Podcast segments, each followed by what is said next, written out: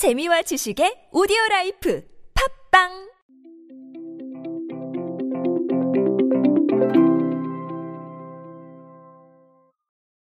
레트로 열풍 어디까지 갈 수 있을까요?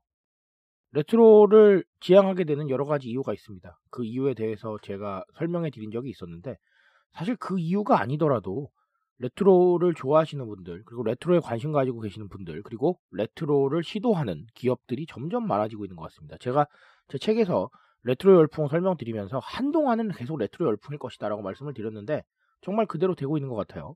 그래서 뿌듯합니다. 어쨌든 오늘도 레트로에 대한 얘기 한 가지 더 드리도록 하겠습니다. 안녕하세요. 인싸의 시대 그들은 무엇에 지갑을 여는가의 저자 노준영입니다. 여러분들과 함께 트렌드로 보는 요즘 세상 이야기로 소비 트렌드 그리고 대중문화 트렌드들 빠르고 정확하게 알아보고 있습니다. 제가 대중문화라는 단어 참 좋아하는데요. 우리가 일상에서 보고 있는 게 사실 다 대중문화예요. 우리가 대중문화라고 하면 음악이나 영화나 이런 쪽으로 많이들 생각을 하시는데 사실 우리 소비 패턴이라던가 광고 같은 것들 전부 다 저는 대중문화라고 생각을 합니다. 왜? 대중이 끌고 가는 문화잖아요. 대중이 광고를 좋아하면 또 그 광고 이야기가 많아지고 그리고 대중이 별로 좋아하지 않으면 광고 새로 시도해야 되잖아요. 그렇죠? 그래서 저는 다 대중문화라고 생각을 합니다. 그래서 그렇게 생각해 주시면 좋을 것 같습니다. 롯데백화점이 창립 41주년 기념 한정판 굿즈를 내놨는데요.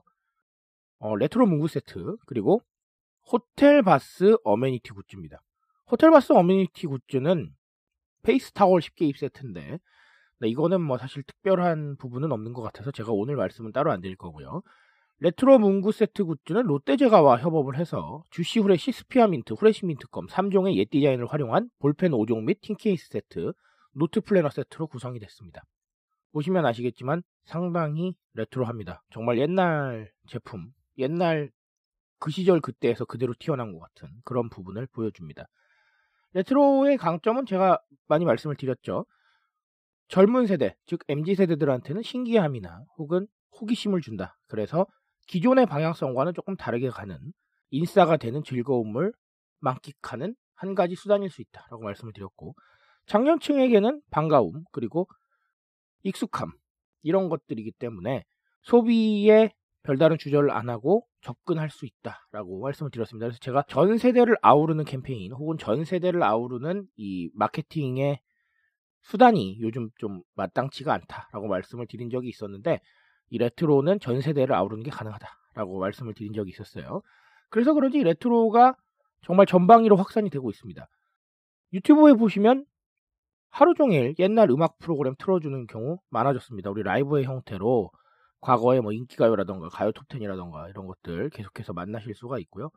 그리고 주변에서 레트로 코드 차용해서 마케팅하는 경우 점점 많아지고 있습니다. 제가 얼마 전에도 지적을 해드렸는데 삼성전자나 LG전자 같은 공룡 기업까지 다 레트로 마케팅에 뛰어들고 있습니다. 심지어 저는 방탄소년단의 뮤직비디오에서도 약간 레트로한 느낌을 봤어요. 방탄소년단의 다이너마이트 뮤직비디오 많이들 보셨을 텐데 저는 예전에 팝음악을 좀 소개를 하고 팝음악 관련 컨텐츠를 만들었어서 그런지 2000년대 보이그룹의 향기가 저는 진하게 느껴졌어요. 그 향수라고 해야 되나요? 발랄하면서도 느낌 있고 느낌이 있으면서도 artistic한 그런 2000년대의 보이그룹 이미지가 있습니다. 단순히 아이돌이 아니라 이제 아티스트로 넘어가는 그 과도기에서 2000년대 보이그룹들이 보여줬던 아주 상큼하면서도 artistic한 이미지가 있는데 저는 뮤직비디오에서 그런 느낌을 많이 받았어요. 저는 그것도 레트로의 한 종류라고 봤습니다. 어쨌든 이렇게 전방위로 퍼져나가고 있기 때문에 레트로 열풍의 이유는 반드시 알고 가셔야 될 텐데 제가 말씀드렸듯이 전 세대를 아우르고 싶다라는 거 이 부분을 꼭 기억하고 가셨으면 좋겠습니다. 앞으로도 레트로 열풍 계속해서 이어질 겁니다. 과거가 없는 사람은 없죠. 이 과거라는 게 나쁜 의미의 과거가 아니라 우리의 역사를 말하는 겁니다. 그 역사가 없는 사람은 없기 때문에 계속해서 발굴을 하고 또 만들어가고 그리고 대중들이 여기에 열광하고 있기 때문에 대중문화의 한 단면으로서 레트로는 계속해서 힘을 받을 것이다 라고 말씀을 드리고 싶습니다. 또 다른 한 가지 이유는 제가 봤을 때 효율성이에요. 지금 이 시대의 효율성은 무척 중요합니다. 불확실성의 시대라고들 하잖아요. 뭔가 새로운 걸 시도하기가 쉽지 않습니다. 대중문화도 마찬가지예요.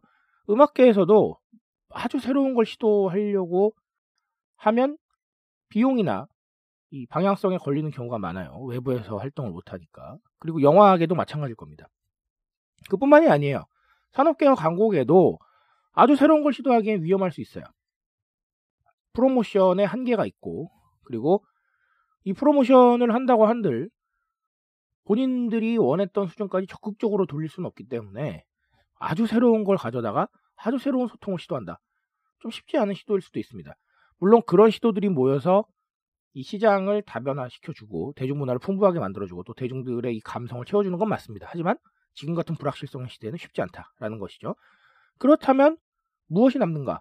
과거가 남는 거예요. 예전에 했던 것들 돌아보면서 새롭게 재해석을 하면 아무래도 공수도 적게 들고 비용도 적게 들고요. 위험성도 줄일 수가 있어요. 아까 제가 말씀드렸죠? 익숙한 세대가 이미 있잖아요.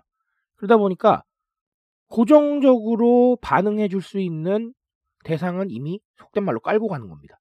그러다 보니까 위험성이 적죠. 저는 이 시대의 위험성을 줄이는 건 매우 중요하다고 생각을 합니다. 새로운 걸 시도하되 새로운 걸 시도하면서도 안정성 있는 건 끌고 가야 되는 거예요. 그러다 보니까 기업에서 레트로를 주목할 수밖에 없다. 대중문화판에서 레트로를 주목할 수밖에 없다라는 겁니다. 이런 이유들 때문에 앞으로도 레트로는 계속해서 화제의 중심에 있을 수 있다. 그렇기 때문에 레트로 열풍의 현주소 그리고 이유는 정확하게 알고 넘어가셔야 된다라는 겁니다.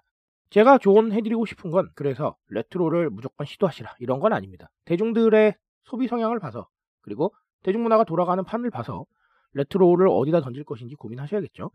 하지만 적어도 새로운 걸 시도하는 측면에서도 접근을 하시지만 우리가 과거에 했던 것들을 재해석할 때 어떤 형태가 나올 것인가도 꼭 고민을 하셔야 될 것 같아요.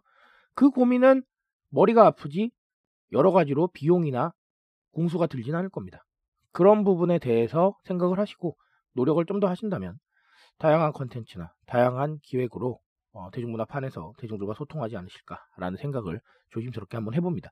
그래서 레트로에 주목을 하세요. 단순히 과거에 이랬지, 그땐 그랬지로 접근하지 마시고 현대의 관점에서 대중들이 왜 지금 레트로를 원하고 있는지 그리고 우리가 레트로를 시도해야 되는 이유는 뭔지에 대해서 조금 더 진지하게 고민해 보시기 바랍니다. 트렌드에 대한 이야기 언제나 저와 함께 하십시오. 제가 여러분들 트렌드에 빠삭한 인싸로 만들어 드리고 있으니까 소비 트렌드, 대중문화 트렌드 모두 제가 책임지고 여러분께 전달해 드리겠습니다. 그 지식 위해서 저는 오늘도 내일도 더 노력하겠습니다. 오늘도 트렌드 인싸 되십시오. 감사합니다.